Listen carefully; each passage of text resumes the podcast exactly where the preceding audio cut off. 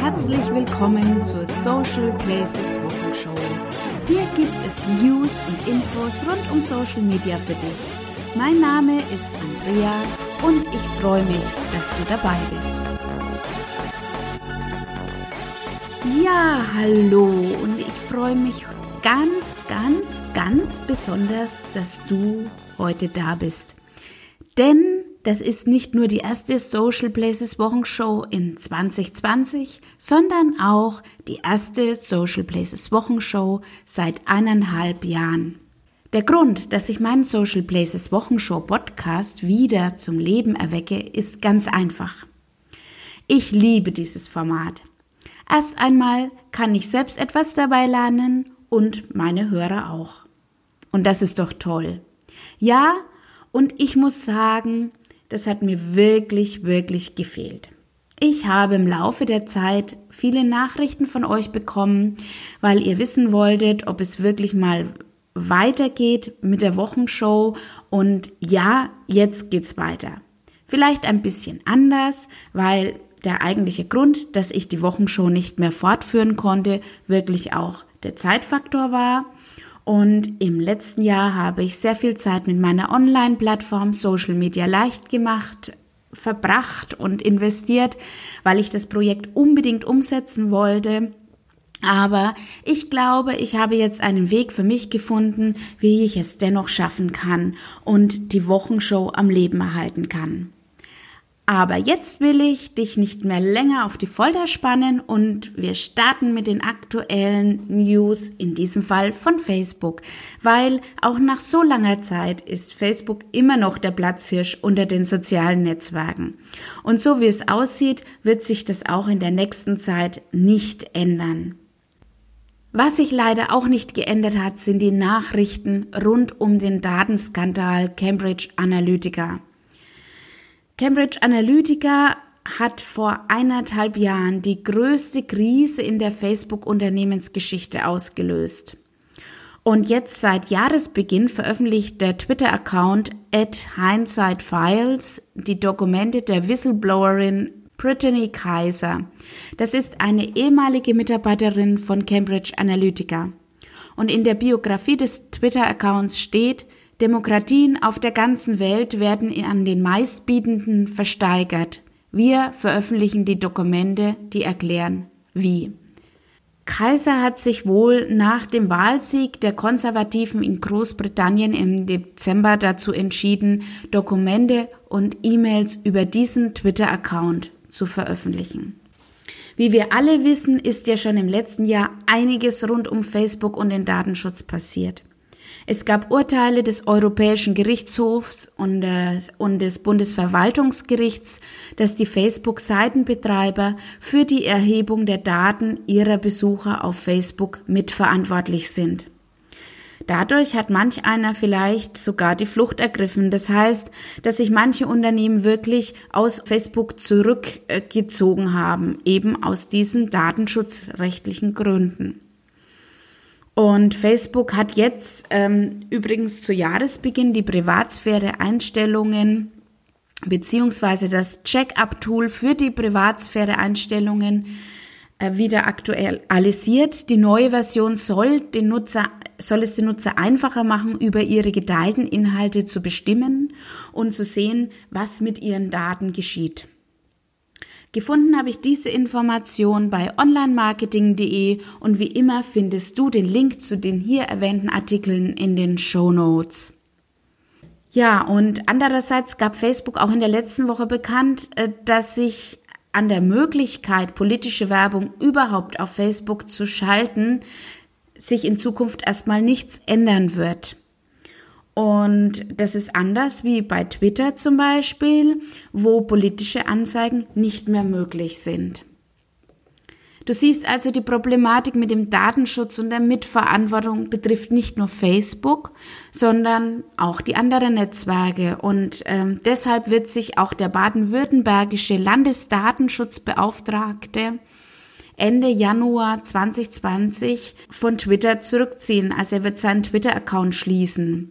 Als Grund gab er eben an, dass nach den Urteilen zur datenschutzrechtlichen Mitverantwortung und der mangelnden Kooperation, in dem Fall von Twitter, ein rechtmäßiger Betrieb seines Accounts nicht mehr möglich sei. Ja, das stimmt natürlich nachdenklich, aber wie gesagt, die Problematik betrifft alle sozialen Netzwerke, also auch YouTube, Instagram, Pinterest und so weiter. Letztlich muss meiner Meinung nach, muss es Mittel und Wege geben, wie wir den Schatz Social Media bewahren können. Es ist egal, ob ich jetzt von Unternehmen spreche oder von Privatpersonen. Wir sollten Social Media als das mächtige Tool sehen, die es für die Demokratie sein kann und sie auch als solches nutzen und nicht gegen die Demokratie. In meinen Augen hat die Politik hier viel zu lange geschlafen und äh, die gewähren lassen, die keine Skrupel haben. Aber auch das hat etwas mit Authentizität zu tun und ist letztlich auch ein Spiegel unserer Gesellschaft. Mehr Informationen zum Thema Datenschutz und Social Media gibt es für dich in einem aktuellen Blogbeitrag von Rechtsanwalt Dr. Schwenke auf datenschutzgenerator.de. Aber ich will dir nun auch etwas Positives aus äh, der Social Media Welt berichten und Instagram hat sich in 2019 zu meinem Lieblingsnetzwerk gemausert. Viele beklagen ja, dass die Plattform so voll ist und dass man mit dem Post äh, keine gute Reichweite erzielen kann. Ich kann mich diesbezüglich nicht beschweren, egal ob mit meinem eigenen Account oder mit den Accounts, die ich für Kunden betreue. Hier kann ich meine Zielgruppe erreichen, gute Gespräche und gute Kontakte sind möglich. Wer auf Vertrauensaufbau durch Social Media setzt, ist hier sicherlich gut aufgehoben. Im letzten Jahr habe ich mit meinem Online-Workshop-Format Dein Start auf Instagram einige meiner Kunden dabei begleitet, die Plattform kennenzulernen und die tieferen Zusammenhänge und Hintergründe zu verstehen. Das Schönste war für mich dann immer, dass ausnahmslos alle am Ende des Workshops mit einem Lächeln auf den Lippen dabei waren und das freut mich natürlich besonders wenn du jetzt darüber nachdenkst, auch Instagram für dein Business zu nutzen, kann ich das in den meisten Fällen wirklich empfehlen, auch wenn deine Zielgruppe nicht nur aus jungen Menschen besteht. Allerdings habe ich bei eMarketer aktuell gelesen, dass Instagram im Jahr 2019 in den USA erstmals ein einstelliges Wachstum zu verzeichnen hatte. Im Jahr 2018 waren es 10,1 Prozent, neue User und im Jahr 2019 6,7 Prozent. E-Marketer geht auch davon aus, dass Instagram in den kommenden Jahren langsamer als bisher erwartet wachsen wird. Ich glaube nicht, dass das so in Stein gemeißelt ist, dass ein Umdenken von Instagram notwendig ist. Das zeigt schon allein die Tatsache, dass TikTok der absolute Hype im Jahr 2019 war. Und dies wird sich 2020 sicherlich auch nicht ändern. Der Unterschied der beiden Plattformen ist schnell zu erklären. Auf Instagram wird Perfektion groß geschrieben, der perfekte Tag, das perfekte Foto, das, äh, die perfekte Story, das perfekte Leben. Deshalb stand Instagram in der Vergangenheit auch immer häufiger in der Kritik. Und Instagram hat auf diese Kritik reagiert und testet aktuell die Plattform ja auch ohne Likes aus. Und TikTok? Ja, TikTok ist authentisch und wächst wie kein soziales Netzwerk davor. Aktuell hat TikTok 5,5 Millionen aktive Nutzer. Kein Wunder also, dass Instagram sich gerne ein Scheibchen davon abschneiden möchte. Und im November wurde bekannt, dass Instagram eine neue Funktion mit 15-sekündigen Videos mit Spezialeffekten und Musik testet, die anschließend in den Stories geteilt werden können. Die Funktion nennt sich Reels und TikTok-User sollte das auf jeden Fall bekannt vorkommen. Ja, ich denke, es wird auf jeden Fall spannend sein, die weitere Entwicklung diesbezüglich zu beobachten. Konkurrenz belebt ja bekanntermaßen das Geschäft. Aber wie sieht eigentlich die Entwicklung bei den anderen großen sozialen Netzwerken aus? Dafür habe ich einen super Blogbeitrag bei Kontor 4 gefunden, der die Nutzerzahlen sehr übersichtlich und umfangreich darstellt. YouTube ist mit 28 Millionen täglichen Nutzern in Deutschland nach wie vor Spitzenreiter, gefolgt von Facebook mit 23 Millionen täglichen Nutzern und Instagram mit 9 Millionen täglichen Nutzern. Was ich übrigens auch interessant fand, ist, dass Instagram und Xing jeweils 17 Millionen Nutzer haben, also in der Nutzerzahl im Allgemeinen gleich stehen. Schaut man sich aber die wöchentlichen Zahlen an, so sieht das Ganze schon wieder ganz anders aus. Hier sind bei Instagram 13 Millionen Nutzer täglich aktiv und bei Xing lediglich 2 Millionen Nutzer. Diese Zahlen bestätigen dann genau das Gefühl, dass ähm, bei Xing nicht so viel los ist und dagegen bei Instagram es recht rasant zugeht. Der neue Star am Himmel des, der Business-Netzwerke im letzten Jahr war übrigens LinkedIn. Das Netzwerk gibt es ja schon sehr lange, aber viele User, die von der Trägheit und fehlenden Innovation von Xing enttäuscht sind, nutzen LinkedIn. LinkedIn hat in Deutschland aktuell 14 Millionen Mitglieder. Auch hier dürfen wir gespannt sein, wo die Reise weiterhin hingeht. Du siehst also, es lohnt sich durchaus mal einen Blick hinter die großen Zahlen zu werfen und in dem Blogbeitrag von Kontor 4 gibt es auch noch äh, außer den Nutzerzahlen interessante Einblicke darüber, für welche Ziele deutsche Unternehmen Social Media überhaupt nutzen. Also ich kann dir auf jeden Fall empfehlen, einen Blick auf diesen Blogbeitrag zu werfen. Ja, und wie eben bereits erwähnt, ist YouTube das Netzwerk mit den meisten Nutzern. YouTube ist ja auch schon ab Kindesalter sehr beliebt, war aber laut Aussagen von YouTube selbst niemals für Kinder unter 13 Jahren gedacht. Nachdem YouTube im September 2019 wegen Verstößen gegen den Schutz der Privatsphäre von Kindern eine Rekordstrafe von 170 Millionen US-Dollar zahlen musste, setzt die Videoplattform jetzt einige Maßnahmen zum Schutz der Privatsphäre von Kindern um.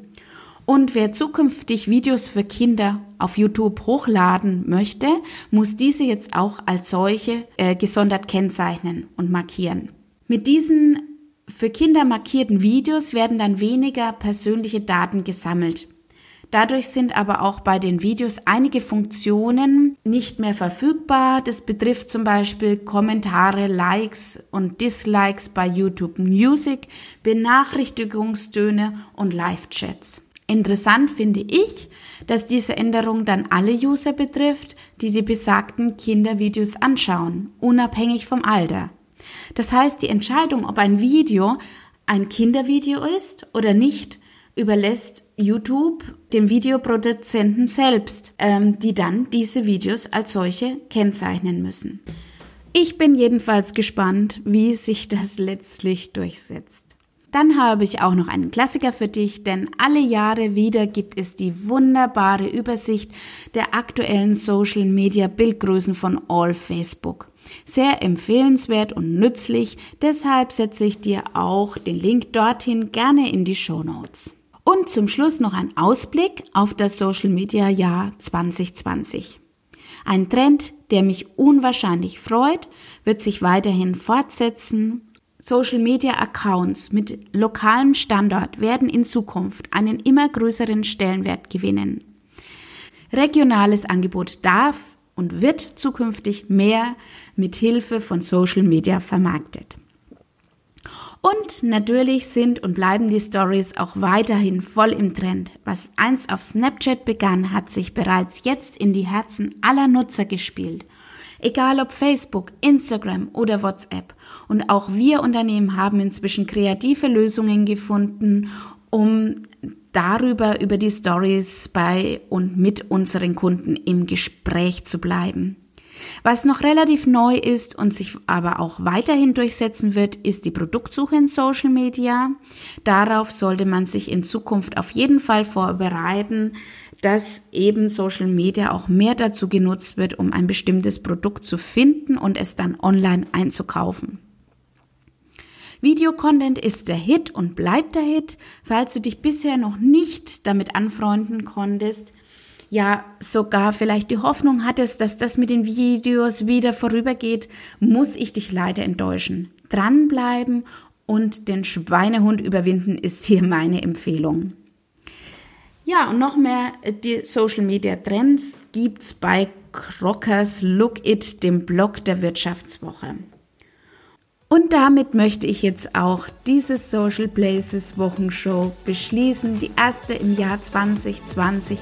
Und ich freue mich darauf, wenn wir uns nächste Woche wieder hören. Bis dahin wünsche ich dir eine gute Zeit, lass es dir gut gehen. Deine Andrea.